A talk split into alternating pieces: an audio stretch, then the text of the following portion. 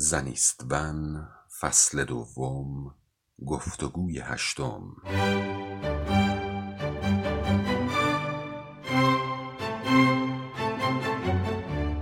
آنچه که باید راجع به نقاشی در قرن بیست و یک فهمید. انقلاب رنسانس از دید حسین قورچیان در گفتگو با امیرعلی چشمه. استاد جان سلام عرض می‌کنم خدمت سلام. امیدوارم که حالتون خوب بشه خیلی مفتخرم. که به ما افتخار دادید. و ما سعادت این رو داشتیم که در فصل دوم مجموعه در خدمت شما باشیم. زنده باشیم مرسی که قابل دونستی برای این صحبت دوستانه و صمیمی. خیلی ممنونم ازت. استاد جان، ما توی این گفتگومون قرار راجع به تاریخچه هنر یه تاریخچه کوتاهی از هنر نقاشی هنر که نه هنر نقاشی صحبتی داشته باشیم با هم دیگه. و راجع به نقاشی دوران مسیحیت یه صحبت کوچیکی بکنیم. و اینکه در و اینکه در دوران رنسانس چه اتفاقی برای هنر نقاشی افتاد که بعد از این دوره اینقدر متحول شد و اینقدر نقش های متفاوتی پیش من ازت اجازه می‌کنم اول یه نکته رو بگم. اینکه صحبتی که ما می‌خوایم بکنیم برای مخاطبیه که خیلی اشرافی به نقاشی نداره. نه مفهومش نه تاریخش. یعنی صحبتی که من می‌خوام بکنم یه جورایی مبتدیانه و آمیانه است. نه به خاطر اینکه مثلا خوب باشه یا بد باشه ارزش گذاری بخوایم بکنیم. به خاطر اینکه تصمیم اینه که به درد مخاطب این مجموعه بخوره دیگه. بنابراین خیلی به زبان ساده اینا رو میان بیان می‌کنم ازت اجازه می‌خوام که برگردم به دوران قارنشینی اگه موافق باشی. قطعا قطعا بریم اون دوران و خیلی کلی و خلاصه بگیم که چی گذشته و همینجوری اومد جلو چه اتفاقی برای نقاشی افتاد. توی یه جمله بخوایم خلاصه بکنیم البته شاید سختترین کار توی درباره هنر صحبت کردن این باشه که بخوای خلاصه بگی یه چیزی. یه تاریخ چند هزار ساله رو و متاسفانه تایم گفتگومونم. امون نمیده که بخوایم آره. خیلی وسیع راجبش صحبت کنیم. چون فکر کنم هزار سالی طول می‌کشه. یه چیز دیگه هم که هست حوصله مخاطب. که باید اونم در نظر بگیری پس من خیلی خلاصه نیم توی دوره قارنشینی از همون موقع بشر تلاش کرد که یه چیزی رو بیان بکنه. از طریق هنر. دم دستی در این چیزی هم که بود خب براش تصویر بود دیگه یا حالا با رنگایی که درست می‌کرد رنگای طبیعی که می‌کشید روی دیوار و سقف مثلا بار و صندوق و این چیزا. سعی می‌کرد یه چیز از خودش به جا بذاره. نمی‌دونم اون موقع یعنی این سوالایی که مثلا خود منم دارم اون موقع مثلا اون بشر انقدر می‌تونست به این فکر بکنه که شاید ده هزار سال پنج هزار سال چهار هزار سال دیگه یکی بیاد اینا رو ببینه و چه فکری می‌کنه. و اون لحظه قصدش اصلا از این کار چی بوده؟ اینجور که ما خوندیم توی کتاب های تاریخ هنر و فلسفه هنر و قصدشون بیشتر مناسک اه، روحانی یا ماورایی برای امور خودشون برای شکار. اینکه اون روح اون حیوان رو تسخیر بکنن بهش تیر بزنن و بتونن امید اینو داشته باشن که با این کار فردا راحت بتونن اونو شکار بکنن. چون شب قبلش روز قبلش روح اون حیوان رو تسخیر کرد. و می‌بینیم که بالاخره یه کارکردی داشته یه بیانمندی داشته. و یه موضعی داشتن نسبت به اون تصویری که روی دیوار خودشون داشتن حک می‌کردن. و شاید اصلی ترین این حالا دیگه مثلا نظر شخصی میشه. شاید اصلی ترین خصوصیتی که کارشون داشته این بوده که یه جوری بالاخره یه چیزی رو خواستن بیان. این جمله رو می‌تونیم بست بدیم به تاریخ حال حاضره تو هنر یعنی خب می‌بینیم تو رنسانس هم همین بوده می‌خواستن یه چیزی رو بیان بکنن تو کارکرد هنر شاید بخوام یه جمله بگیم یا آقا یه چیزی رو می‌خواد بیان بکنه دیگه. هرچند همه هنر هم اینجوری نیست. بعضی نمی‌خوان چیزی رو بیان حالا اون یه بحث دیگه است. ولی نقطه مشترکی که من می‌تونم اینو خلاصه وار توی کل تاریخ هنر به صورت عمومی پخشش بکنم و بستش بدم اینه که می‌خواستن یه چیزی رو بیان بکن از همون دوره قارنشینی بگیر تا حالا از حالا هر کدوم یه حال هوایی داشته یه شکلی داشته یه مقصودی داشته هر کدوم از این بیان کردن. توی دوران قارنشینی اون شکلی بوده نگاهشون. میاد جلوتر مثلا چی رو مثال بزنیم؟ قبل از مسیحیت صدر مسیحیت. دیگه قرون وسطا بعدش رنسانس. همه اینا هر کدومش یه خصوصیاتی داشت. گاهی وقتا دین خیلی تاثیر گذاشته روی نقاشی شکل شمایل مذهبی گرفت و استاد جان من این بحث رو یه چی بگم همین صحبتی که طبق مطالعه خود من به نظر من هنر قبل از دوران رنسانس اینجوری بوده که خیلی در بند دین بوده. یعنی بعد از دوران رنسانس این اتفاق خیلی یعنی اینکه هنر و مخصوصا هنر نقاشی دیگه اونقدر در بند دین نبود و اومد یه شکلای دیگه از خودش نشون داد. بعد از رنسانس دیگه این اتفاق میاد آره دیگه خیلی شدید شاید بیشتر از هزار سال به شدت هنر درگیر دین میشه. مسیحی حالا ریزش نمی‌کنیم که مثلا کاتولیک چی بود. اینا شو خیلی ما الان کاری نداریم که مثلا تو چه منطقه چه اتفاقی افتاد. هنرمنده چجوری باهاش برخورد می‌کردن؟ چه زوری بالا سرشون بود؟ اینا رو کاری نداریم. حالا اگه بشه نمونه مثلا نشون بدیم تو کلیپ خیلی خوب. که هنرمند مثلا مجبور می‌شد بره توی قبر بره توی یه مقبره ای که جایی یه جنازه است و دراز بکش اونجا برای اون جنازه مثلا سخت اونجا رو نقاشی بکنه. شمایلی از حضرت عیسی بکشه مثلا. خب این چه بعد کی می‌بینه اون نقاشی رو؟ جنازه ای که میره اون تو. یعنی صحبت هم اینه که کارکرد هنر توی این دوره توی دوره قرون وسطا که حالا گاهی وقت شدتش بیشتر میشه گاهی وقت کمتر میشه. این دوز مسئله مذهبی. توی اون وسطا کارکرد هنر چی شکلی بوده؟ یعنی مخاطب نقاشی چی بوده؟ یه جنازه بوده. شاید کسی بوده که اون جنازه رو مثلا داشته؟ همیشه به جرأت گفت که برای هنرمند اصلا مهم نیست که چقدر مخاطب داشته باشه و مخاطبش چه کسی باشه. آره این برمیگرده به اون تعریفی از هنر که خیلی هنر رو به شکل فن می‌دیده یعنی تو از, از یونان باستان میاد این تعریف که هنر رو به اون شکل والا و بلند مرتبی که هنرمند جایگاه اجتماعی خیلی ویژه‌ای داشته باشه به این شکل خیلی نمیدیدنش بیشتر یه سفارشی بوده یه تکنیکاری بوده که اون کار رو انجام میده و وظیفه بوده. حالا من نمی‌دونم پس پرداختی اون طرفی که رفته توی یه همچین مقبره به اسم کاتاکون و این کار رو مثلا انجام داده توی سطح مسیحی پرداختیش چی بوده؟ مثلا چقدر اجر و قرب اجتماعی داشته این آدم؟ حالا خیلی زوم نکنیم روی این دوره. بازم یه خورده کلیتر بخوام بگم. صحبتم اینه که تحت دستیر شرایط سیاسی اجتماعی مذهبی طبیعی جغرافیایی و هزار چیز دیگه که رو زندگی یه نفر تاثیر می‌ذاره رو زندگی هنرمندان تاثیر گذاشت بنابراین هر دوره‌ای به یه شکلی این اون بیانمندی که اون اول گفتیم خودش نشون داد.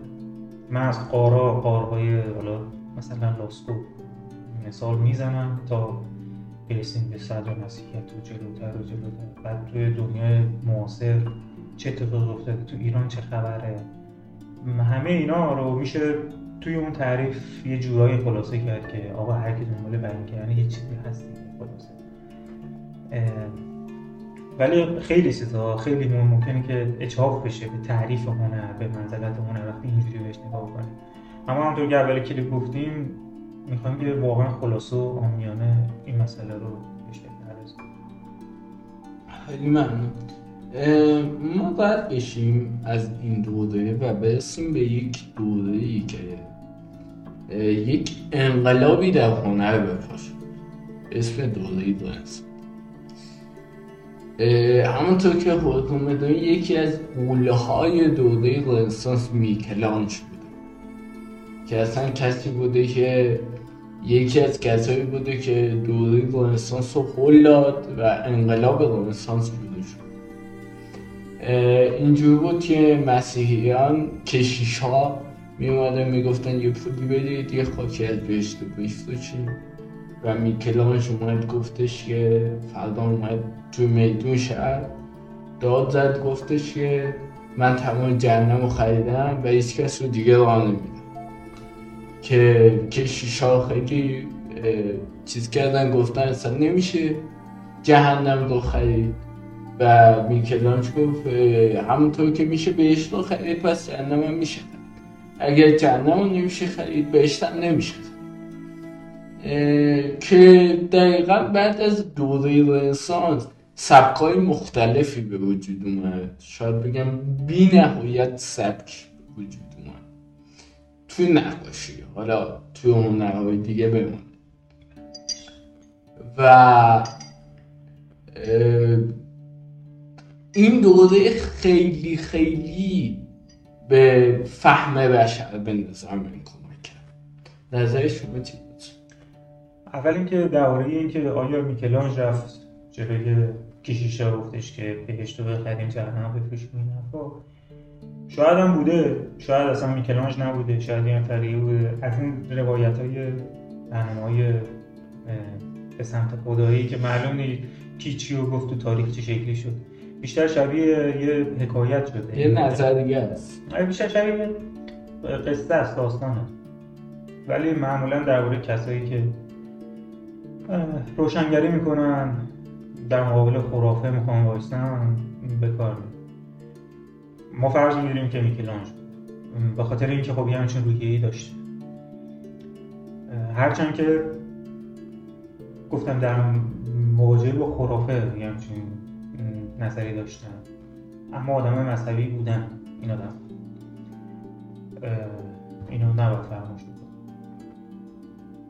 تو دوره دوره رنسانس بخوایم بگیم بازم همونجوری خلاصه بار من اینا رو پیش میرم آره خلاصه بار چه اتفاقی چه اتفاقی اگر نگاه بکنیم حالا من امیدوارم توی تدوین شما نقاشی مرتبط اینو حتما حتما. بیارید نشون بدید. حالا اسمایی که میگم و زحمت بکشید سرچ کنید توی الان می‌خوایم صحبت بکنیم از دوره‌ای که مذهب خیلی تاثیر گذاشته. روی دید هنرمند مثلا مسیحیت. به عنوان مثال. حالا اینکه مثلا تو دوره مسیحی تو هنر شهر چه خبر بوده رو کاری ما الان داریم مختص راجع به اروپای اون زمان مثلا صحبت می‌کنیم چون تو ایران هم یه خبرهای دیگه ای بود بله. اینا رو کنارم یه بذاری اصلا اون یه بحث دیگه است مذهبی بوده اصول اون مسیحیت بوده و توی خاورمیانه بحث شیعه خیلی داغ بوده که حالا ما صحبتاشو کردیم توی فصل اول. دقیقا حالا شاید منطبق نشن از لحاظ زمانی این صحبتی که من دارم می‌کنم ولی می‌خوام بگم که ماجرای جغرافیای مختلف هر کدوم ماجرای مختلف ما حالا چون زومون روی رنسانسه به خاطر صحبت شما ادامهش ببین این شکلی بوده که هنوز نگاه هنرمند نگاه تکنیک باری بوده. چون تعریفی که مثلا نسلونان باستان توی هنر ما داشتیم بهش می‌گفتن تکنیک تکنیک یعنی تکنیک. اینو توی فلسفه هنر هستش. و طرف یه تکنیکی داشته یه تکنیکی داشته یه فنی داشته که مثل نجار و فرما و هر کس دیگه این هم یه هنری داشته یه تکنیکی داشته میاد نقاشی می‌کرد. یه مجسمه میساخت ما متاسفانه در این دوره هنرمند و هنرمند نمی‌دونست یه کسی می‌دونستن جز سنتگران می‌دونستن یه تکنیکی داشته و داشته یه کاری می‌کرد. حالا تو میگی متاسفانه ولی من همچین قضاوتی نمی‌دونم چون بحث این مقداری فلسفه هنری میشه. بعد به محض اینکه بحث راجع به فلسفه هنر میشه من خیلی تخصصی میشه. تخصصی میشه و اینکه من اون ارزش گذاری رو می‌ذارم که چی درست بود چی غلط بود اینا یه خورده سخت میشه راجع بهش حرف کاری نداره نگاه هنرمند هنوز این شکلیه. یه مقداری جهان ذهنی خودش نمی‌تونه بروز بده توی دوران قبل از رنسانس. نمی‌تونه جهان ذهنی خودش رو بروز بده. اینکه آیا هنرمندی رو می‌شناسیم که همسرش رو تصویر کرده باشه. یا هنرمند زن مرد می‌شناسیم که غروب خورشید دلگیری رو تصویر کرده باشه برای دل خودش. اگر هست من که پیدا نکردم. اگر هم هست شاید خیلی به ندرت پیدا بشه.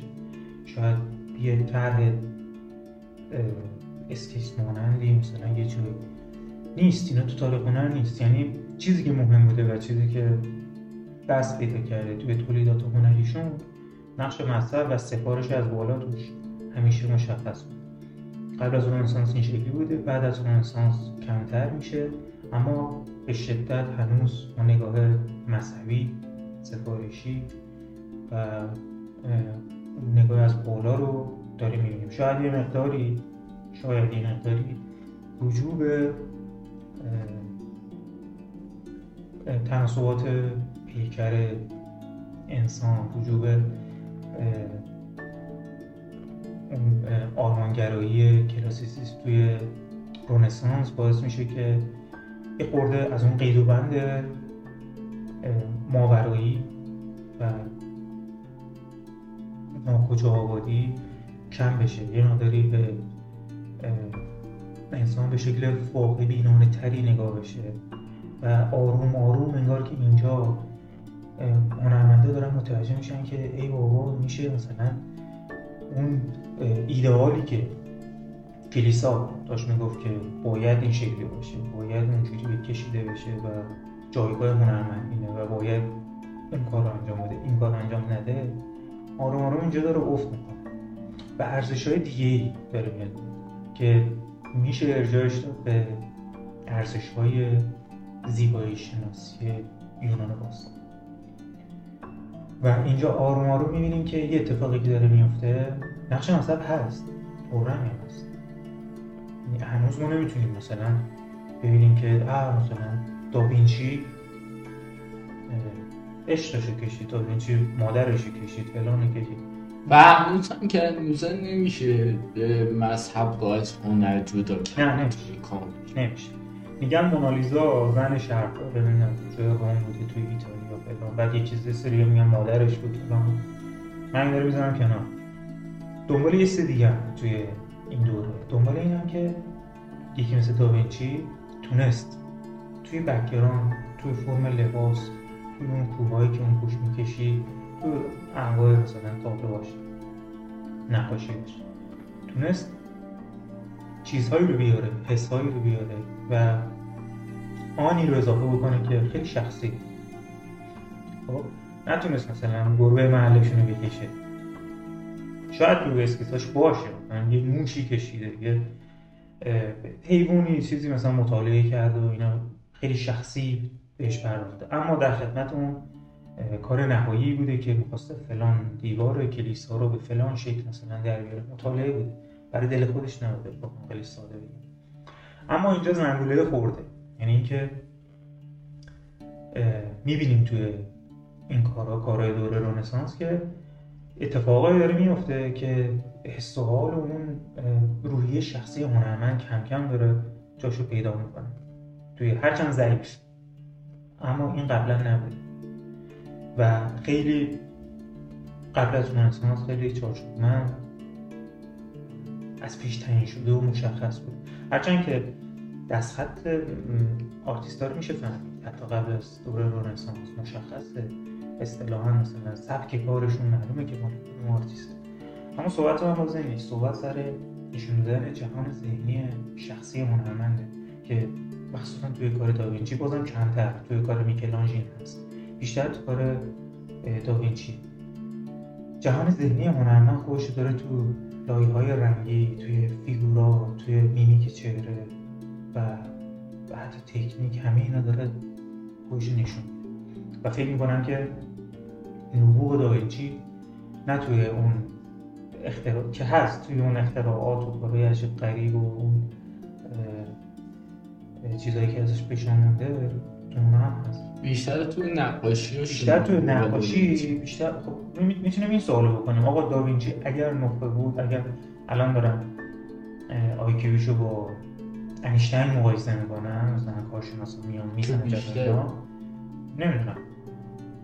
پس توی نقاشی باید چیکار کنم؟ همین مثلا مونالیزا رو کشید 50 تا رمز هم مثلا توش گذاشت. حالا این رمز هم جای صحبت داره. من خیلی باش موافق نیستم. مثلا چند تا رمز گذاشت و تو اون تابلوش چند تا رمز گذاشت و تکنیکش این بود اون بود تمام شد. نه. نبوغ این آدم کجا میره توی نقاشی؟ نبوغ این آدم به نظر من تو همون پیاده کردن تصورات ذهنیش جزئیات نقاشی. توی texture لباس بگیر تا می‌بینی صورت و background و همه به نظر من نبوغش نقاشی. توی اون دوره این شکلی نشون میشه. علاوه بر این تو کتاب هم می‌خونیم دیگه. حالا توی ترکیب بندیاش توی نشون دادن مثلا استفاده از ترکیب بندی رنگ توی شام آخر مثلا از چه تمهیداتی استفاده کرده که چه مطلبی رو برسونه. اینا هم هست. اما قسمتی که برای من به شخص جذابه اون مسئله تکنیکی و مهارتی که توی بیان کردن جهان ذهنیش داشته. شاید من دوستان صحبت می‌کردم شاید اگر داوینچی داوینچی رو می آوردیم تو حال حاضر معاصر و بازم یه آرتیست استثنایی خیلی عالی می‌شد. بعد بازم می‌زد دو دست همه و یه کار دیگه ای می‌کرد اما اون موقع اون یه کار دیگه کردن اون نشون دادن نبوغ این شکلی بود. حالا این مقایسه کردن داوینچی با انیشتن که میان هوشش مقایسه می‌کنم یک چیزی بود که الان یادم افتاد. گفتم بگم یک خاطره ای از یک دوستی. این به باور بود می‌گفت که نبوغ داوینچی از انیشتن بیشتره. کار نداریم که سرد افیشان به یک حرف زد که بسیار زیبا بود و به نظر من اینجا توفی که این حرف رو بزن. برایش اگر انیشتن میومد توی نقاشی هیچی نمی‌شود درست نابغه فیزیک بوده ولی هیچی نمی‌شود و داوینچی اگر میومد توی فیزیک؟ بازم هیچی نمی‌شود می‌گفت یعنی این دو اگر اون میومد توی نقاشی و این می‌رفت تو فیزیک هر دو در یک جایی از کار وای میسن استوب می‌کنه دیگه جلوتر نمیرن. و به نظر من من با این قسمت حرفش خیلی موافقم. اولی توضیح بدم. من داوینچی رو آوردم تو حال حاضر به شکل فرضی. و گفتم حتما نبوغش یه جوری مثلا خوش نشون می‌داد ما می‌دیدیم نبوغش رو شاید هم نمی‌دیدیم. الان دارم فکر می‌کنم می‌بینم. شاید دنیای معاصر یه اتفاق دیگه ای برش میفته من فرض فرض کردم که اگر بیاد و مثلا موفق بشه چه شکلی میشه؟ درباره انیشتین و داوینچی نه سی جور پنجاه جور چند جور هوش داریم ما؟ صد جور. نمی‌دونم چقدر. 17 17 17 هست داریم. هوش. از هوش محیطی و هوش ریاضی و هوش چی بعد هر کسی مثلا تو یه چی قویه اونی که ادبیاتش خوبه مثلا هوش نوشتاری و گفتاری و فلان. یکی تاریخی یکی تصویری یکی موسیقیایی. همین یکی حسابداری ریاضی. بعد اینا رو مثلا جمع کنی در نهایت اون عدد IQ مشخص میشه. نمی‌دونم EQ یا هر ولی من می‌دونم که جنبه مختلف داریم. که تو وجود یه نفر بله. مثلا به طرف میان نابود شاید درست گفته. اگر انیشتین شاید به در نقاشی نمی‌خورد یا داوینچی به در فیزیک نمی‌خورد. و این هم خب قشنگی این ماجراست. کسی بعد حالا اونی موفق میشه که اون خفنه رو و دقیقا به نظر من اینجوریه که بچه که توی ریاضی ضعیفه حتما توی ادبیات بخشا. اگر توی ادبیات خنگه حتما توی نقاشی این آدم آدم موفقی میشه. و اگر توی نقاشی خیلی مزخرف داره نقاشی می‌کشه حتما توی موسیقی عالیه. یعنی انیشتن خودش یه جمله داره میگه تمام انسان ها نابغه شما اگر یک تنگ ماهی رو بذاری بالای درخت و از اون ماهی بخواد که از درخت بیاد پایین و چند قدم راه بره خب اون ماهی صد درصد احمقه. درباره این انواع هوشا باید اینجوری بگیم که هیچکی نیست اول اینکه مثلا همه اینا رو خیلی بالا داشته باشی. یا اینکه مثلا مثال زدی که یکی تو ادبیات قویه توی فلان چیز ضعیفه یا برعکس. باز مسئله پیچیده‌تر از این حرفاست به خاطر اینکه غذایی که شما می‌خوری هوایی که تنفس می‌کنی هم روی آیکیو روی انواع اون هوش تاثیر داره. موقعیت جغرافیایی موقعیت جغرافیایی. و حتی مثلا تحقیق کردم من توی پادکستی گوش می‌دادم. تحقیق کردم. یه جایی که مثلا سید ماهی یه روستایی که سید ماهی زیاد داره ماهی می‌خورن. اول سال تو سه ماه اول سال به عنوان مثال میانگین آیکیوشون چند لول بالاتره تا آخر سال که مثلا ماهی نمی‌خوره. یا مزرعهشون مثلا گندم نهده یا داده یا وقتی بعضشون خوبه پول دارن. یا اینکه چرا آیکیوی آدم پولدار بالاتره متوسطش این همش اثبات شده است. خب اینا هم تاثیر داره دیگه. یعنی نه فقط یه چیز ژنی و ذاتی و این صحبت هستش اه، که شرایط هم روش تاثیر می‌ذاره. به شدت. این هست. من میگم برگردم سراغ نقاشی آره. حالا دوران رنسانس رو صحبت کردیم. چه اتفاقی افتاد؟ توش گفتیم بعد از دوران رنسانس خیلی سبک بود. و ذهن هنرمند بعد از ذهنیت هنرمند بعد از دوران رنسانس که من میگم خوشبختانه خیلی بولد شد. یعنی این اتفاق افتاد که قبل از دوران رنسانس شلاقی که می‌گفتن پادشاه. زنه واقعا شلاق قبل از بله. واقعا شلاق بود که می‌گرفت و می‌زد بعد از دوران رنسانس این شلاقه یه جور معنای انتظایی تری پیدا کرد نسبت به قلب نامری میشه که الان دیگه خیلی نامردی شده. بله. یعنی خیلی انتظایی شده. و الان ما می‌بینیم که ذهنیت هنرمند به شدت بولد شده و این داره بولتر میشه. نظر شما چی راجع به اینکه ذهنیت هنرمند انقدر بزرگ شد چون من خودم نظرم اینه که خیلی خوبه که این اتفاق افتاده. چون یک هنرمند می‌تونه جهان رو عوض بکنه. نظر شما چی راجع نظر من اینه که اولین چیزی که به ذهن من میاد بعد از شنیدن صحبتات اینه که الان ما مثلا میشینیم راحت صحبت می‌کنیم میگیم که جهان ذهنی هنرمند نبود. الان جهان ذهنی هنرمند هست و اهمیت داره در بهش براش ارزش قائلم اولین چیزی که میاد تو ذهن من اینه که بدا به حال هنرمندایی که تو تاریخ بودن و اصلا جایی برای مطرح شدن جهان ذهنیشون نبوده. یعنی اصلا تعریف هنر این نبوده که تو هم می‌تونی تصور بکنی. تو هم این نقاضایی داری که یه چیزی رو بکشی یه چیزی رو بگی یه چیزی بسازی. بهازادیشون خیلی خفه. به معنای چیز نیست به معنای مثلا دیکتاتوری و اینا نیست. اصلا نبوده یه همچین تصوری. مثل مثل اینکه مثلا یه آدم قارنشین بری مثل عقیده ای بوده که از وقتی به دنیا اومدن کردن تو سرشون آره این شکلی بود. آره. و نمی‌تونی بگی. من یه پادشاهی بود که اینا رو مثلا بهشون اینجوری شروع کنی نمیذاش جهان ذهنش بشی نه این نبوده. اصلا یارو نمی‌دونسته که حق این کار رو داره. چیه دقیقا. و واقعا بعد و باحالش که این همه هم تلاش کردن و اسمشون مونده توی تاریخ و بعد و, بعد و بیشتر به حال اونایی که اسمشون هم نموند توی تاریخ.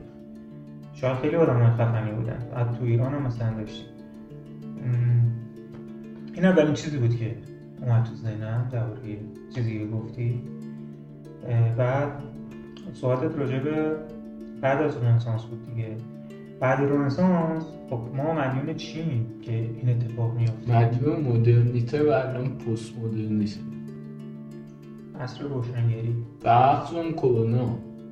الان خیلی اومدی از عصر روشنگری بگی که خیلی من اول اینو توصیف بدم که رنسانس رو می‌خوام وصل بکنم تا حال حاضر بهش بگم دنیای مدرن. یعنی این بسته بندی که داریم که رنسانس اینجاست. بعد مثلا امپرسیونیست ها و سبکای مختلف میام من کل این پکیج رو اسمشون می‌زنم مثلا دنیای مدرن برای اینکه صحبتمون خیلی خلاصه بشه. بعد رنسانس جهان ذهنی مهم شد. انسان می‌تونیم بگیم که فهمید که منم هستم. من که دارم این دور رو نگاه می‌کنم. موجودیت دارم وجود دارم و مرکز جهانم. و می‌تونم دست بندازم فلان چیز رو بخوام دست بندازم فلان چیز رو بخوام فلان چیز رو نخوام اینو بکشم نکشم. حالا به یکی بر می‌خوره میاد منو از بین می‌بره می‌کشه. فلان پادشاه فلان سرمایه‌دار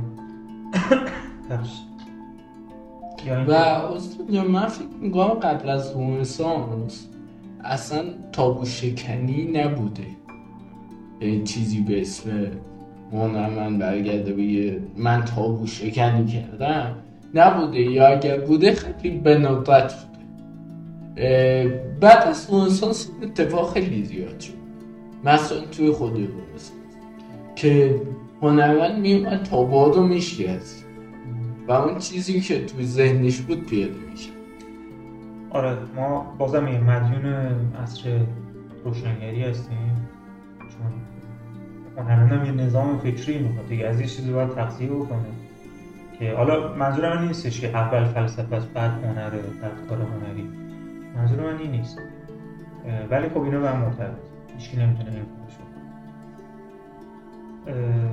تو قبل از دوران رنسانس اگر یه نفر آوانگارد بود اگر یه نفر می‌خواست نوآوری بکنه شاید دیگه به بهتر از داوینچی سراغ بشه نوآوریش محدود میشه به همون مسائلی که گفتم. نمی‌تونه یعنی سقف آسمانش کوتاه بود. متاسفانه شاید. سقف آسمانش کوتاه بود. و نمی‌تونست من اینجوری فکر می‌کنم. شاید هم با همه نبوغی که داشته شاید هم بیشتر از اون نمی‌تونسته فکر کنه. یعنی شاید قلم میذاشته روی بوم می‌رفته به سمت مسیح می‌رفته به سمت حضرت مریم. و آزادی عمل دورای بعد از خودش رو مطمئنا نداشت.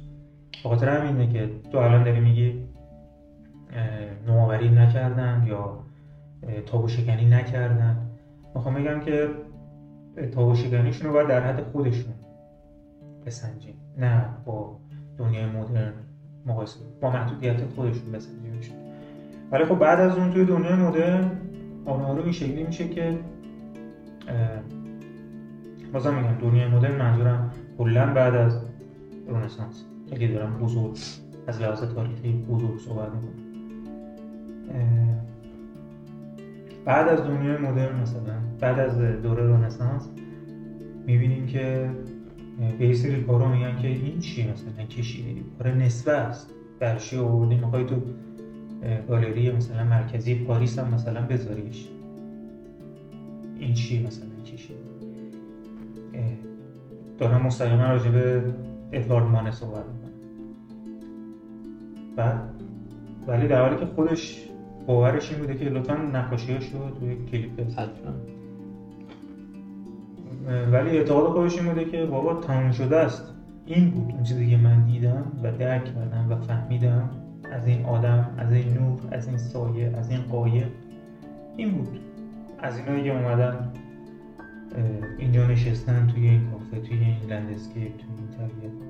من اینو دیدم. اصلا تو چیکاره ای که بگی چرا تابلو من نیست؟ تو چیکاره ای که قضاوت کنه کار من. اصلا کی تنگ می‌کنه که چی هنر درسته؟ مخصوصا توی اصل روشنگری. کسی حق تعیین کردن نداره که بگه این نقاشی مثلا درسته این غلطه. میشه گو... من می‌تونم به جرات بگم هر دوشون درسته. ما حق تعیین کردن نداره این اونی بوده که هنرمند اون هنرمند درک کرده و این نقاشی که ما بهش میگیم کامل فلانه این اون نقاشی بوده که اون یکی هنرمند درک کرده. و سبکای مختلف این بلا سرشون اومده آدم های مختلف این اتفاقا براشون افتاده.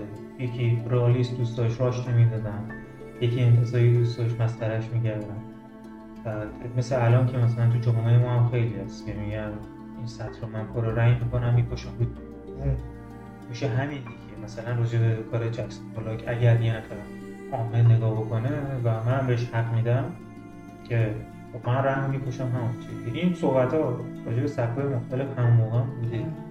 و راهشون نمی‌دادن به گالری ها. اینا میرن استیتمنت ارائه میدن بیانیه ارائه میدن که هنر از نظر ما اینه این شکلیه باید این باشه. از چرخه اقتصادی و هنر میفتن بیرون خیلی هاشون. و به ونگوگ میگن دیوونه است. حالا کاری نه دیوونه بوده یا نه از رو اینه که ترک میشه کلا. تو گالری اون سال برمیگردم میگم ونگوگ دیوونه است و به قول شما تردش می‌کنن.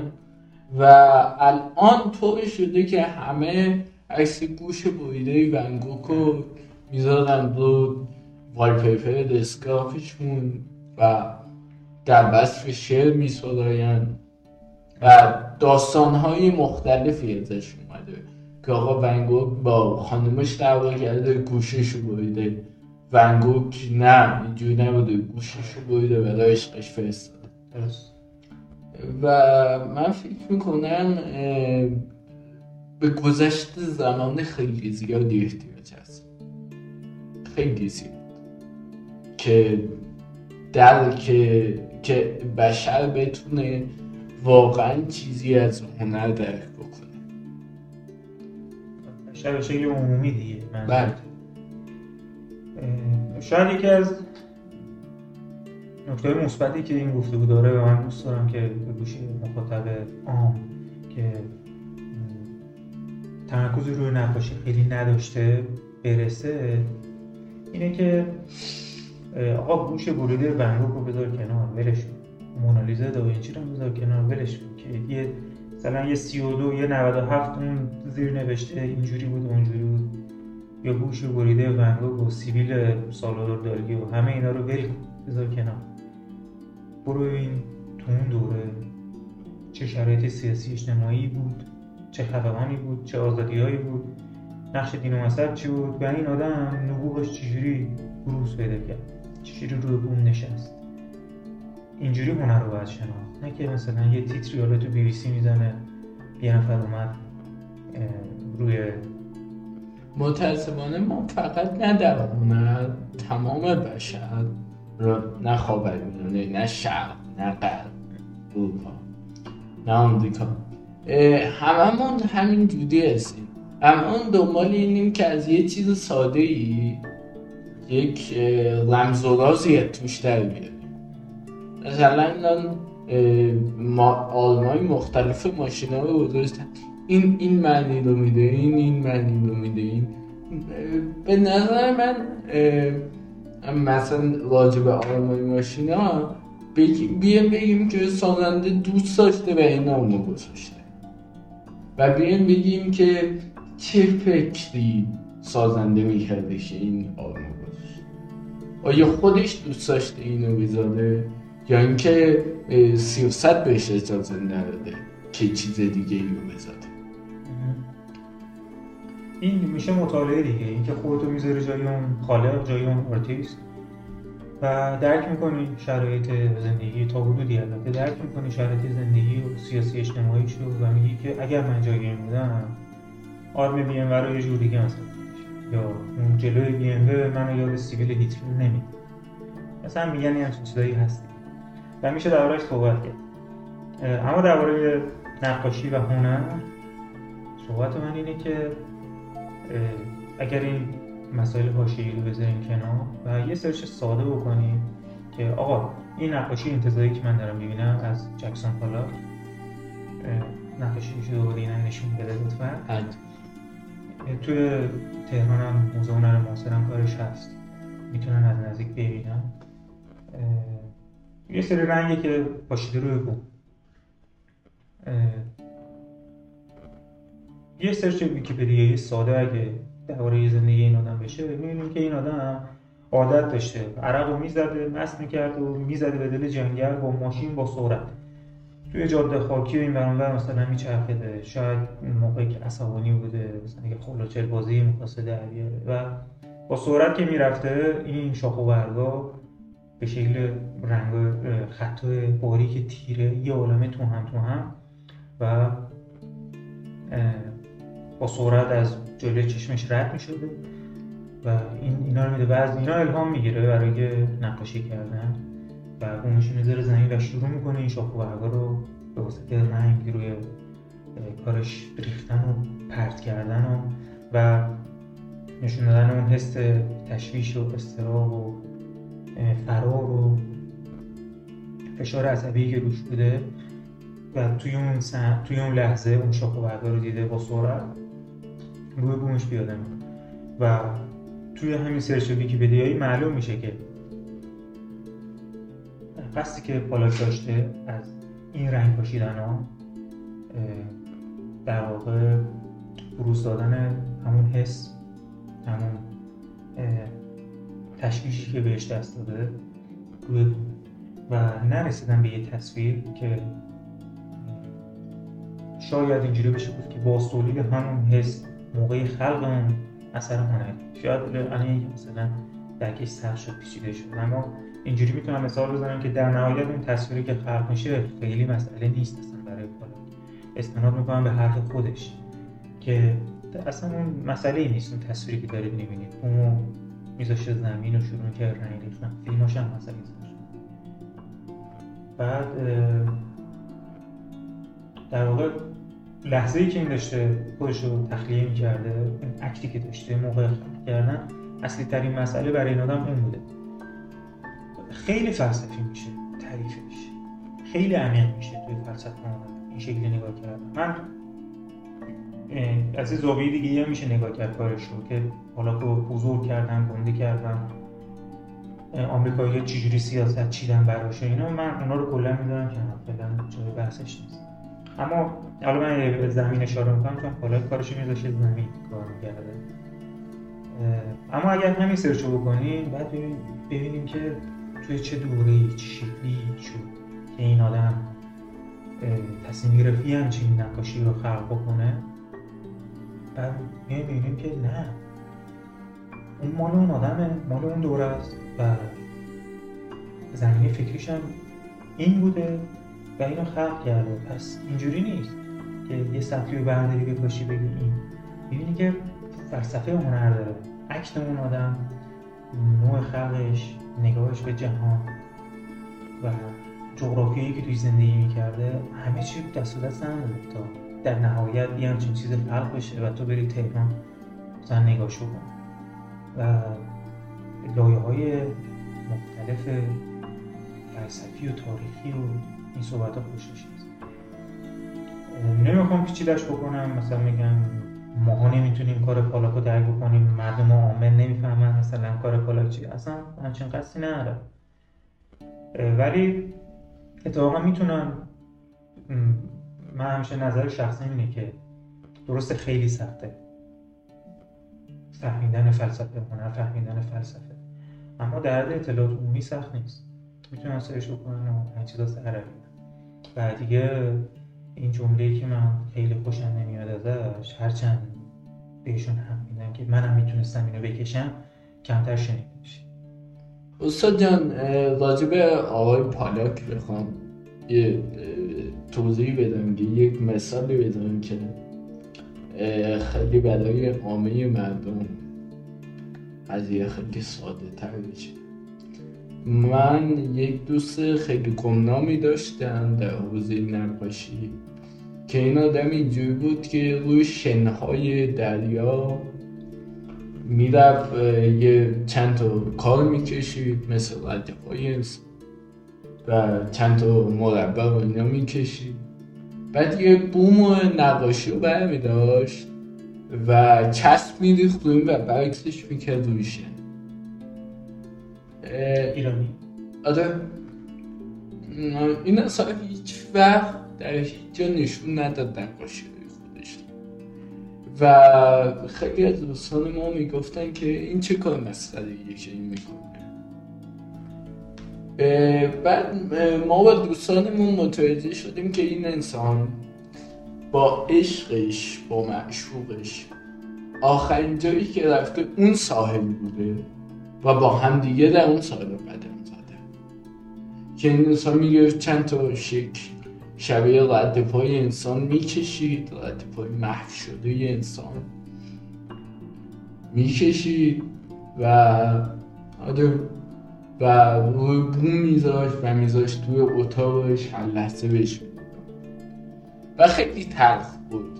و شما حتی اگر این قضیه رو نمیفهمیدی به این نقاشی ها نگاه می‌کردی یه غم خاصی توی این هنر بود. نقاشی نبود ولی یه غم خاصی توی این هنرش بود. آقا یه مثال دیگه که بزنم. من خودم به عنوان یک نویسنده وقتی می‌خوام متنی رو بنویسم شاید بعضی وقتا شوی که 48 ساعت تمام نخوندم و بعد شروع بعد 48 ساعت تازه شروع کردم بنوشتم و بعضی وقتا یه سری متن بوده که توی قمم نوشتم توی شادیم شروع کردم بنوشتم توی اون حسی که اون لحظه داشتم نوشتم و بعدا اومدم چسبوندمشون برام یه متن خیلی خوبی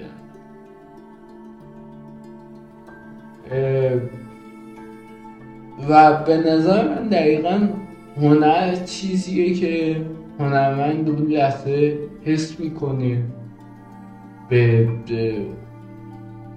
انظار عمومی میکشونتش شاید بعضی حتی نیادن نشون کسی فقط برای خودشون باشه. ما دوستی داشتیم نویسنده بود. این انسان تا حالا چهار کتاب نوشته بود. و کتاباش روی میزش بود. به هیچ جا نرده بود چاپ بشه به هیچ اسم نرده بود بخونه. پنجمین کتابش هم ندون رو نویسه حالا از این بحثا بگذاریم موسی جان. دوست دارم که نظر شخصی خودتون راجع به هنر نقاشی کردن بدون و تجربه خودتون از این چند سال نقاشی کردن بدونم. و یه تجربه دیگه تو هم شما چون معلم نقاشی بودید مدرس نقاشی هم بودید. می‌خواستم راجع به تجربهتون از تدریس نقاشی اینا رو فقط دونه دونه بریم جلو.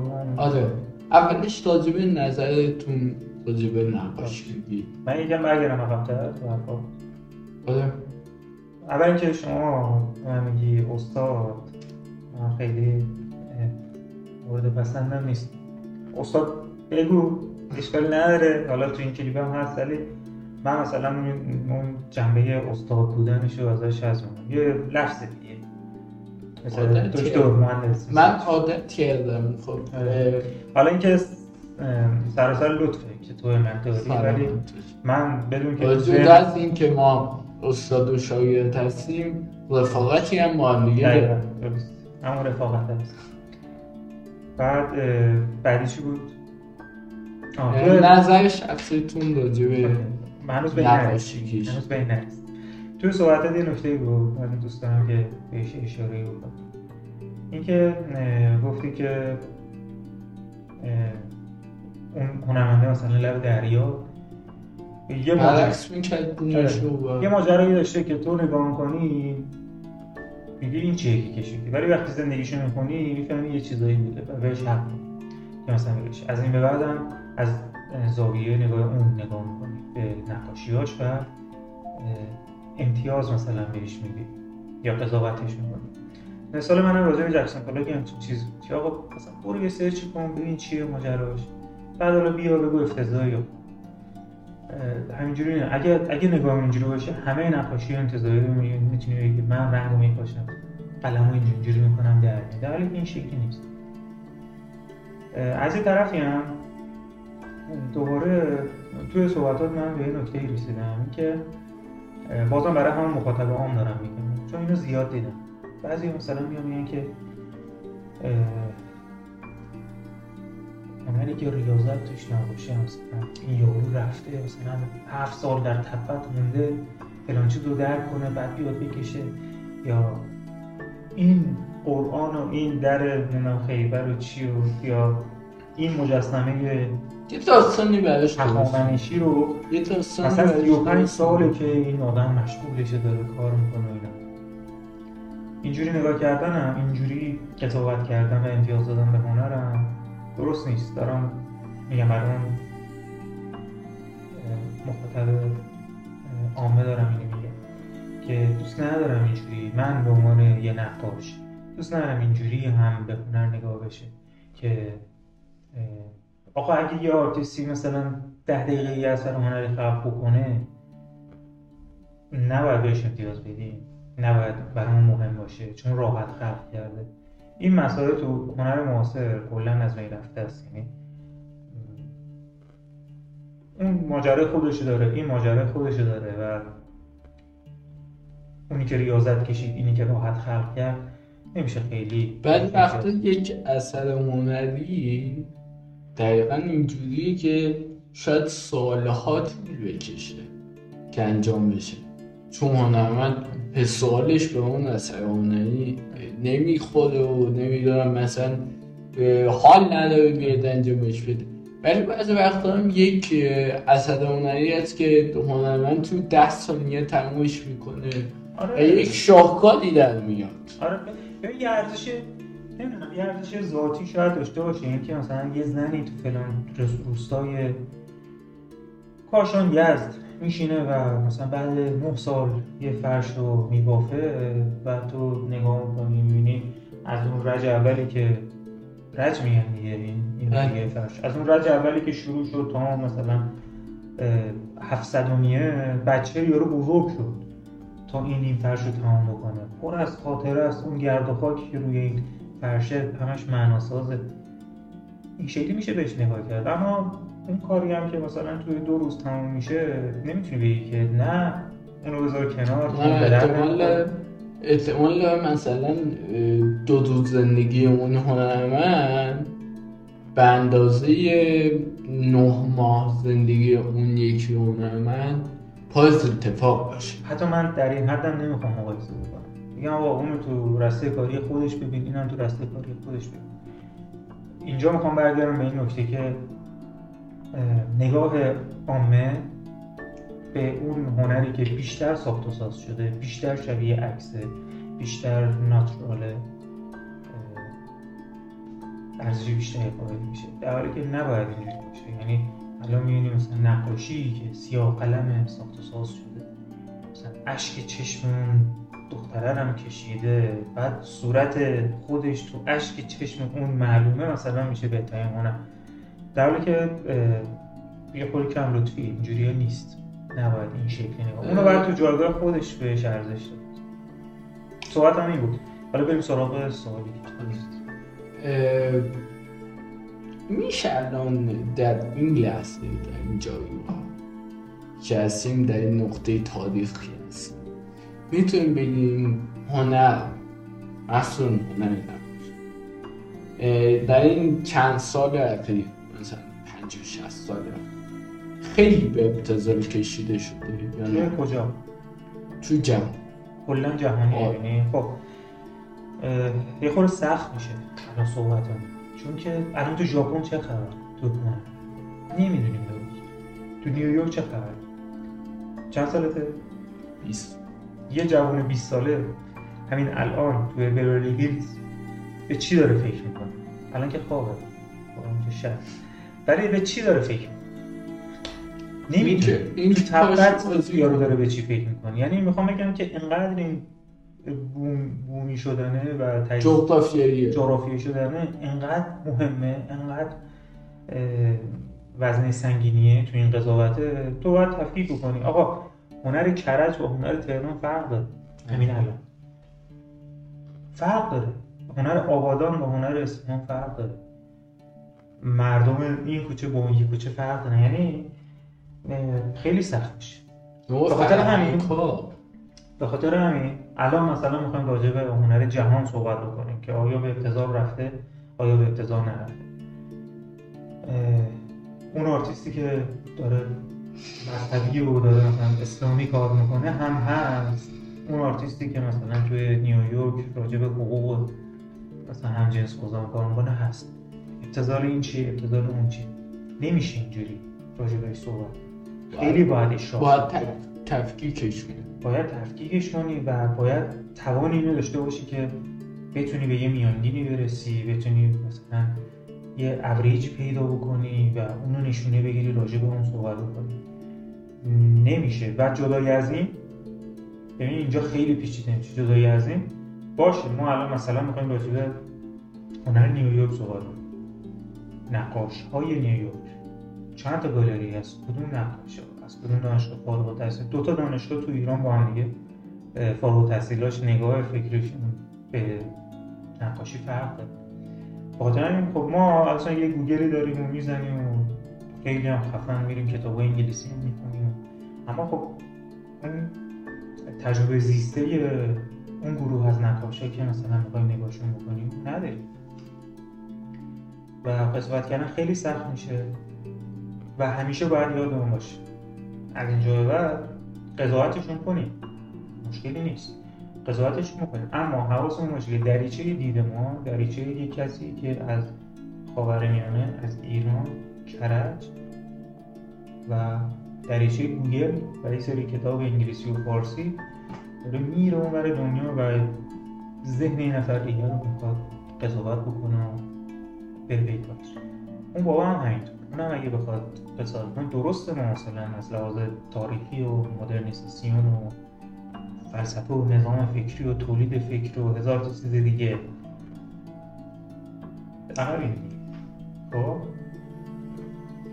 عقبیم که عقبی آخه باید باور کنیم مسئله یه خود پیچیده است. ببین وقتی میگیم عقبیم یعنی که اگر بریم جلو ما میشیم مثل اونا خب شاید ما مثل اونا نشیم شاید یه جوری دیگه بشیم پس این یعنی بهتر از اونا بشه. این یعنی اینکه ما عقب نیستیم یا اینکه ما هم تو مسیر اوناییم. اصلا این جمله کلا اشتباهه چون تو باید بتونی تاریخ پیش بینی بکنی. وقتی که میگی ما از اونها عقبیم فعلا که اینجوری بوده. یعنی تو اون مسیره ما همینجوری رفتیم و اونا هم بودن. ما خورده داریم تو مسیر اونا میریم. به این شکلی شاید بشه همیشه باید یادمون باشه که منی که دارم فلان آرتیست. یا آرتیست هایی رو مقایسه می‌کنم توی نقاشی از دریچه ذهنی یه نفری که توی خاورمیانه است توی مملکت اسلامیه که مثلا توی خاورمیانه و کرج و توی این طبقه اقتصادی هست می‌خواد اونو مطالعه بکنه. پس به باوری که میره به نتیجه که می‌رسم احتمال اینکه دقیقا نتیجه درستی باشه ضعیفه. همینطور اون اون اگر بخواد زندگی منو مطالعه بکنه هرچند وقتی که منو نگاه می‌کنه یاد 80 سال پیش خودشون میفته بازم نمی‌تونه درست بفهمه هنر منو و تولید هنری منو ذهن منو. حتی اگر حتی اگر ایران شناسی و فارسی شناسی و خاور میانه شناسی هم خونده باشه نمی‌تونه درست درک بکنه. حرف اینه پس صحبت کردن راجع به کجایی هنر چیستی هنر الان داره کدوم سمتی میره یا چه خصوصیتی داره مبتزل نمی‌دونم مفتخره یا هر چیزی بسیار بسیار کار سختیه. و هر چقدر چیستی هنر از ابتدای فلسفه بشریت از همون اسو افلاتون تا الان سوال بوده. یعنی چیستی هنر زیبایی شناسی هنر. سوال بوده و به صورت دقیق بشر نتونسته جوابش بده. من اولین جمله که گفتم از اونجا تا اینجا بخون خلاصه کنم چی بود؟ اینکه اینا می‌خواستن یه چیزی رو بیان کنن دیگه. یه کلی تر از این نمیشه راجع به هنر حرف و راحت تر بزنیم یه چیزی رو می‌خواستن بیان از اون غار لاسکو بگیر. تا همین الان مثلا میلچین یه آرتیست عجیب غریبه غربی همین الان معاصر. داره یه کاری می‌کنه که بازم تو همین تعریف یه چیزی رو داره بیان تو همین تعریفه میگه بریم سراغ نظر خودم شخصی خودم راجع آره نظر خودتون داد. وقتی که به هنر نقاشی نگاه می‌کنید چه نظر راجع به نقاشی دارید؟ نقاشی خودم. باز ببین این جغرافیه رو معلوم آره. شخص معلوم نه نظر خودتون. چون ما قصد داریم که اول همین کلی نقاشی شما رو به مردم نشون بدیم بذاریم نشون با توضیحات خودتون. پس الان نظر شخصی خود شما رو می‌خوایم واجبه نقاشی های خودتون. چون صحبتی شروع کردیم دیگه. بله. ببینید توی نقاشی خودم خب اولی که من الان از دو سه ساله که خیلی خیلی خاموش شده فعالیتم تو کرج و تهران. این عرصه هایی که دم دستم بوده برای کار کردن. خیلی کم کار شده برای نقاشی. امیدوارم دوباره یه اتفاقی بیفته و شروع بشه. موتور روشن بشه. باید این توضیح بدم که وقتی که اصلا چی شد که من اومدم نقاشی امیدوارم حالا واسه مخاطبا مهم باشه. جذاب باشه. مهم که نه جذاب باشه حتی مخصوصا کسایی که شاید درگیری هنری دارن یا می‌خوان انتخاب رشته کنن این صحبت. من ریاضی میخوندم بعد اومدم سمت هنر. که بعد خودم آره آره. بعضی اینجوری تغییر رشته میدن دیگه. اومدم سمت هنر که برم مثلا تدوینگر سینما بشم انیمیشن کار بکنم.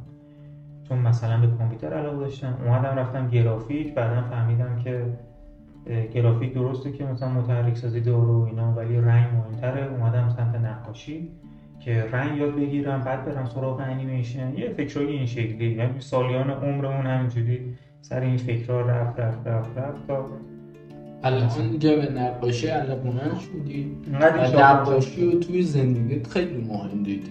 آره دقیقا. اینقدر این شاخه اون شاخه شد که مثلا من از قرار شد از صدا و سر در بیارم انیمیشن بسازم دوباره آمدم ولی آخر سر دیدم که نه همین نقاشیه مثلا اون بیانمندی و اون عمقی که من می‌کنم تو هنر رو به میگم باحاله چون بعد دوستانم خیلی تاثیر گذار بودن توی این انتخاب. خیلی کیف می‌داد. سن رفتم سمتش.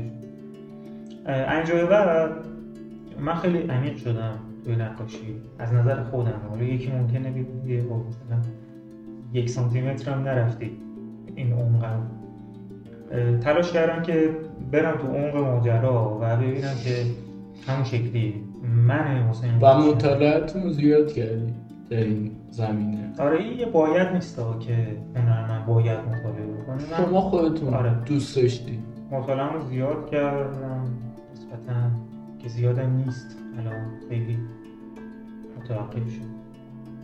دیگه بیشتر رفتم سراغ کار عملی نقاشی. به قول گالیله که گفته بود من اگه اطلاعاتم از زمین بذارم و به ما بازم هیچی نمی‌دونیم یعنی گفته ما هر چقدر مطالعه کنیم بازم نمی‌دونیم. آره دقیقا.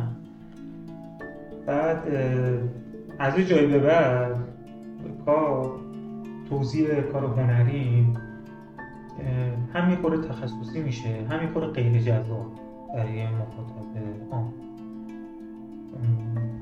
به خاطر همین من مثلا یک کوچولو دربارش توضیح میدم. شاید مثلا اگر دانشجوی هنر یا نقاشا باشون بشینم یه گپی بزنم یا صحبت باشون در میون بذارم خیلی بیشتر برشون جذاب باشه که چی گذشت تو ذهن من اینش خوب بود اونش بد بود اینجا خراب کردی اونجا فلان. می‌تونم قضاوت بکنم. ولی برای کسی که خیلی سمت نقاشی ذهنیتش نرفته جالب نیست جذاب نیست. مثل مثلا فکر کنید یه بچه از سیاست صحبت کن. حالا اینجوری نه دقیقا ولی مثلا فکر یه مکانیک مثلا بیاد راجع جزئیاتی که توی دانشگاه جالب نیست دیگه برای هیچ که جالب نیست. اینکه متخصص عمدهش رو بخوام بگم این شد که من خیلی خیلی گرایش بده کردم به فلسفه هنر مدرن و احساس کردم که ما توی این تاریخی که هستیم بازم تاریخی و جغرافیایی نگاه می‌کردم خودم توی این می‌تونیم این شکلی نگاه بکنیم. جهان هستی رو این شکلی نگاه بکنیم. دنبال تعریف های پیچیده‌تر و معاصرتر و پست مدرن نسبت به هنر نرفتم. احساس کردم که همین چیزی که فهمیدم اوکیه و آخر سر به این باور رسیدم که می‌تونم خودم تو جهانبینی دنیای هنر مدرن ببینم و توش دست و پایی بزنم و کار بکنم. و به تلاش هم برای رسیدن به بیانمندی پست مدرن یه تلاش بیهوده نمی‌خوام بگم. حالا یه تلاشی بود که دوست نداشتم برم و احساس کنم خیلی واقعی تره تو جایگاه تاریخی که من وایستادم خیلی واقعی تره این مدرن برخورد کردن با هنر شاید یه روزی یه جایی بفهمم که اشتباه بود ولی فعلا جواب داده و خوب بوده. حالا چی بوده نگاهه این که دنبال حالا تو همون مجموعه قول شهر که حالا اون هم زحمتکش بیار توی کلید نگاه هم این بودش که زندگی شهری و این مدرنیته میشه گفت وارداتی ناقصی که ایران داشته رو ضرب العجل و از بالا رو به شکل یه زبالدانی ببینم که یه موجودی از دلش اومده بیرون. انگار صاحب اینجاست. در این حال ترسیده وحشت زده است. و کنترل داره کنترل نداره. قوله پس چرا کوچیکه؟ اگر کوچیکه پس چرا نانازی نیست؟ دندون داره مثلا می‌تونه حمله بکنه یا اگر قدرتمنده چرا؟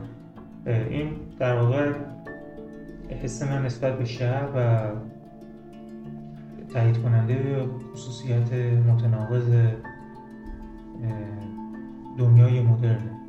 دنیای مدرنیه که توی ایران هم الان خیلی این شکلی شده که هر چیزی متناقض خودش رو در دل خودش داره و یه روزی اونقدر بزرگ میشه که اون چیز دوباره نابود می‌کنه. خصوصیت اصلی دنیای مدرن توی غرب که اینجوری بوده توی ایران الان خیلی داره. این دوگانگی بعد من احساس کردم که اینو می‌تونم توی مجموعه قول این شکلی نشونش بدم اما بیشتر از این مثلا بخوام بگم که چی شد چی گذاشت تو ذهنم دیگه جذاب نیست. جذاب نیست نه طور تخصصی میشه و شخصی میشه و این ماجرای نقاشی. دوست جان من می‌دونم که شما چند تا نمایشگاه گروهی داشت و یه دونه. تو این چند از تجربت دوست دارم بگی در حضور در این نمایشگاه تجربه من به بازم خیلی بستگی به آدمش داره. بعضی از آدم ها هستن که خیلی دوست دارن پروموت بکنن خودشون نشون بدن قضاوت بشن. من وقتی که نمایشگاهمو نمایشگاه انفرادیمو برگزار کردم یه گالری خوبم بود. اون موقع توی تهران. احساس اینو داشتم که یهو برهنه شدم جلو مثلا 500 نفر. چه حسی به آدم میده هم خجالت داری هم اعتماد نفس تو میبازی. هم بولد میشین تو آره. بعد نمایشگاهمون هم یه نمایشگاه جدی شلوغ شد. سنده هم کمتر بود. برام بعدش خوب شد بعدش شیرین شد. اومدم مثلا از کارهای کار تعریف کردن اینا. خیلی کیف ولی اون حس اولیه این شکلی بود. ولی در کل خیلی آدم نیستم که دنبال نمایش دادن باشم و پروموت بخوام بکنم کارمو. خیلی اون شکلی نیستم که کارامو حتما دوباره پکیج بکنم بیارم تو استودیو کارهایی که فروش طرفتر نگه دارم مثلا چیز بکنم. کار بوده که از همون نمایشگاه هدیه دادم. کار بوده که فروشم خوب نبود بعد کار بوده که دادم یکی مثلا پولشو بده و پولشو نداده. مثلا 8 سالم گذشته پولشو نداده هنوزم دستشه. نه مثلا پیگیر میشم. یه شاید حرفه‌ای هم نیست مثلا به اینکه بابا مگه نقاش نیستی. مگه نمیری توی گالری کار گذاشتی پس این چجور رفتار؟ خیلی آرتیست گالری نیستم. خیلی آرتیست مثلا دنبال جا افتادن تو قواعد گالری بازی و اینا نیستم کما اینکه همه اینا هم داره برچیده میشه. یعنی با همه همون مدرنیته ناقصی که من میگم داریم ولی خیلی زود داره اتفاقایی میفته که نقش گالری ها و این نهادهای هنری و foundation ها و این چیزا. خیلی داره عوض میشه خیلی داره کم رنگ میشه. اون ماجراهایی که پشت پرده داشتن یه خورده داره از بین میره. آرتیست ها مثل قبل اون شکل خودشون رو promote نمی کنن خیلی دیجیتالی شده فضا. NFT artist ها خیلی زیاد شدن. و کلا ارزش گذاری ها توی عرصه تجسمی حداقل تهران داره تغییر می‌کنه. شاید تا دو سه سالی خیلی زیر رو میشه. و خیلی هم باحال اتفاق جالبیه. ولی من کلا از این گردونه به خورده داره حالا مثلا این اتفاق بیفته همه چی دگرگون میشه تغییر بکنه و اینا بازم خیلی رو روش هنری کاری اینا تاثیر نداره. چون دورم بیرونم اصلا از ماجرای و نه خیلی تو چرخه اقتصادیش قرار گرفتم. نه اصلا پولی در بردم از هنرم نه. دوست داشتید بگید تو باشی نه دوست خیلی دیگه هنر که حالا نه هنر که حالا تو نقاشی کلا مثلا یه وجب فضاش. بعد حاشیه‌اش هم دو سانته خیلی کوچولوه عرصه تجسمی با همه حاشیه‌های زن. عرصه تجسمی نظرم نقاشی بود. خیلی کوچولوه مثل سینما نیست. زیاد باشه مقاطع باشه سرصدا باشه پولش ولی همون یه ذره حاشیه‌اش هم من اصلا دوست نداشتم. اتفاقا یادم توی یکی از گفتگوهای دوستانه یه چند سال پیش با هم داشتیم شما برگشتی گفتی که من راجع به یک حاشیه‌ای صحبت کردم. و شما ب... من گفتم دوستان برم توی ناشی و یکی از حرفایی که میشه گفت یکی از دیالوگ های توی زندگی من شما گفتید گفتید که به نظر شما گفتید گفتید به نظر من این کارو نکن و بیا با توی یک سالی بیا با توی جشنواره نمایشگاه بین المللی کتاب تهران. خودتو واسه نمایشگاه رو بزن و همینجوری خیلی بیشتر توی بود گفتی واقعا کار خیلی قشنگی نیست و خودتون نمیپسندیدش. و واقعا به نظر من خیلی بهم کمک کرد به زندگی من. خیلی کمک کرد این دیالوگتون. من دقیقا یادم نیست. تو موقعی چیکار کنی که این مثال من زدم؟ اه، من می‌خواستم بعد از نه سال نویسندگی گفتم می‌خوام خداحافظی بکنم. آه بعد شما برگشتی گفتی که به نظر من موقعی خداحافظی بکنن نویسندگی که مطمئن بشید دیگه نویسندگی حساب نمی‌کنه. و بری سراغ یه کار دیگه. که اون کار بتونه بکنه آره ببین این حرکت هایی که مثلا می‌کنن. یه چیز شواف هنریه شافه بستگی داره به هنر بازم چجوری نگاه بکنی؟ یکی می‌بینی که هنر با همه این حاشیه هاش با همه این اکتاش جزئی از وجود هنریشه. مثلا حرکت هایی که یکی مثل سابقات چون راجع به هنر مدرن صحبت کردیم حرکت هایی که یکی مثل سالوادور دالی می‌زنه تو سخنرانیاش و ادبیاتکاراش و بیانیه ها و این کارا و ظاهرش و اینا نمیشه گفت به خاطر اینه که مثلا پول بکنه خودش رو که اثر هنریش بهتر دیده بشه که البته این اتفاق میفته ولی می‌خوام بگم که زندگی جنجالی دالی با هنرش کنار هم دیگه پهلو به پهلو می‌زنن و با همدیگه کار می‌کنن با همدیگه چفتن زندگیش هم یه جورایی اثر هنری از خونش بگیر قیافش بگیر و همه اینا و الان یک نماد شده خدا قیافت داره آره. و اون شکلی کار کرده و رفته و الان هم که آن دنیا رفته و و حالا یه تاثیر یه اهمیتی توی تاریخ نقاشی تاریخ هنر مدرن داره که سر پیری ازش پرسیدن چیکار کردی برای هنر گفت هیچ هیچ. کجای زندگیت فایده داشت برای هنر براش گفت هیچ. مطلقا هیچ. یعنی خودش داشت اینجوری چیزی حالا هیچی هیچی که نیست به نظر من. بالاخره برهی رو رد کرد. هنر توسط به یک تأثیری توی هنر داشت. آره. و به نظر من دالی یکی از هنرمندانی بود که تأثیری توی سیاست داشت. درسته. حرف اینه که نمیشه مثلا گفت طرف همه این کارا رو کرد که معروف بشه هنرش دیده بشه. شاید اون اکتش یه ماجرایی داره یه داستانی داره. شاید هم نه فقط برای نشون دادن خودش یعنی بخوام بگم که بازم ارزش گذاری نکنیم مثلا منی که میگم از این گردونه هنر اومدم بیرون نیستم و فلان. در مقابل اون کسی که خیلی شاخ می‌کنه مثلا 35 گیگ اینترنتش میره برای استوریاش تو اینستاگرام. مثلا اون بده من خوبم یا من خنگمون زرنگه. این شکلی ها نیست. دیگه خوره اگر به هنر جدی نگاه بکنی و جدی دنبالش بکنی یه خورده شخصی میشه. من میگم آقا من اینجوری هم اونم اون شکلی به هیچ کی نداره.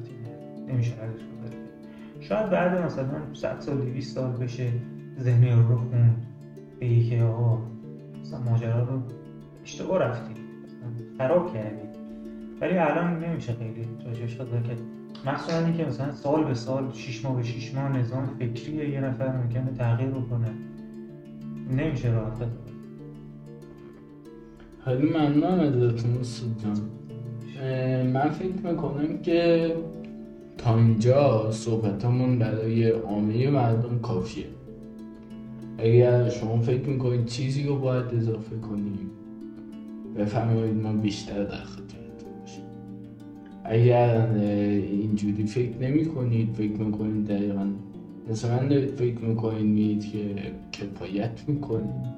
تا همینجا صحبتون اه، ما هم خداحافظی کنیم. واقعا. خود من به شخص خوشم نمیاد از حضور شما مرخص بشیم اه، ولی فکر می‌کنم که مخاطب تا اینجا هم بستش باشه. یعنی اگر این صحبت شما من فکر می‌کنم یک شروعی باشه. برای مخاطبی که علاقه من به تو عمق و به مطالعه خودش رو زیاد کنه صحبت شما یک جدایی مثل یه جرقه میمونه براش که به مطالعه خودش رو زیاد کنه. به دنبال علاقهش بگرده به استعدادش پیدا اینا تمام به خود مخدر برمیگرده نظر شما چی راجع به موضوع؟ درباره این من یه مثالی می‌تونم بزنم. اینه که وقتی که منو این شکلی مقابل مخاطب عام قرار میدی می‌تونم مثال بزنم که بارها شده مثلا یه دفتری باز کردم یا یه تو گوشیم یه کاری بوده اینستاگرام هم اینا. یکی برگشته گفته نقاشی اولا که زود می‌پرسن سیاه قلم اینا کار می‌کنی نمی‌کنی. اینا بعد بعضیشون که یه دستی هم به قلم بردن در نوجوانی مثلا میگن که منم نقاش خوبی بودم انقدر دوست داشتم یه روح کشیدم. یه خالکوبی کشیدم اینجوری بود. یا قیافه شجریان کشیدم مو نمیزم این صحبت خیلی با بودم.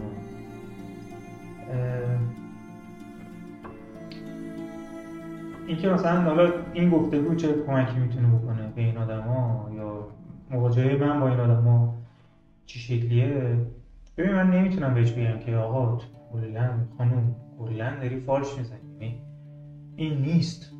هنر این شکلی نیست. تو فکر می‌کنی مثلا یه دونه پرچه کشیدی یه دونه گل کشیدی تو زندگی نقاش خوبی بودی. حالا استعدادات مثلا از بین رفته نتونستی ادامه بدی یا حالا دنبال موسیقی هر رشته مواجهه من با این آدم ها این شکلیه که میشینم پای حرفاشون. و ازشون می‌خوام توضیح بدم و ازشون می‌خوام که اون نقاشگری اوریه می‌تونی جلوی من بکشی. شکلی بوده. و میشونم باشون صحبت می‌کنم و سعی می‌کنم که وقتی راجع به کارم مثلا صحبت می‌کنم همینجوری که توی این ویدیو این روشی که انجام دادیم من به ساده ترین شکل ممکن کارم براش توضیح بدم. بگم که آره دیگه یه قول تو شهر که عصبانیه مثلا خوشنوده همون زندگی شهری خودم. مثلا در این شکلی توضیح بدم به خاطر اینکه دوست دارم این روحیه رو تو بقیه مردم ببینم که میشه یه سرچ ویکیپدیایی کرد در بهبود. به عنوان مثال. یه خورده عمیق‌تر شده یه خورده بهتر بهش نگاه کرد. و پس ذهن خودم اینه که خیلی خیلی مثلا من عمیق شدم و دنبال یه حقیقت خفن تابناکی بودم. توی نقاشیم و در عرصه هنر. که اصلا نمی‌تونم راجع به حرف بزنم نمی‌تونم بگم. حالا بیا مثلا بگم تو که چیزی نمی‌دونی از نقاشی به بیراه رفتی و در مقابل من بیسوادی یا عمیق نیستی. تو با خودم به به قول همون داری که می‌گفت هیچ فایده ای نداشتیم. به نظر من واقعا این شکلیه و نمیشه توقع داشت و گیر داد به یارو که تو این کار نیستی تو حرف نزن تو اصلا می‌دونه هنر بالا چی میشم یه چهار دقیقه باش صحبت می‌کنم و در همین حد که طرف بدونه می‌تونه یه ذره بهتر نگاه بکنه به ماجرا به نظرم خیلی خیلی کار بزرگی و کمک می‌کنه به فرهنگ مردم.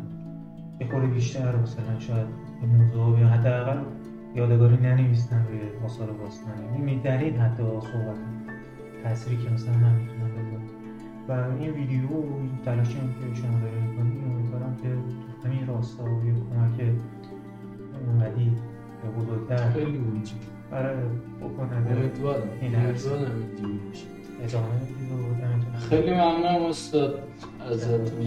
از این تایمی که در اختیار ما گذاشتی. ممنونم ازت. مرسی از تو. متشکرم. خیلی ممنون. خدا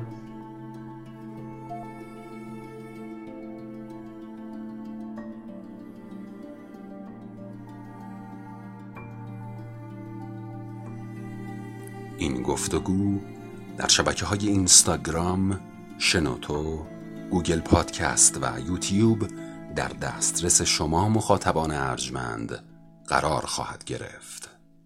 برای کسب اطلاعات بیشتر به page اینستاگرامی چشمه dot امیرعلی مراجعه کنید.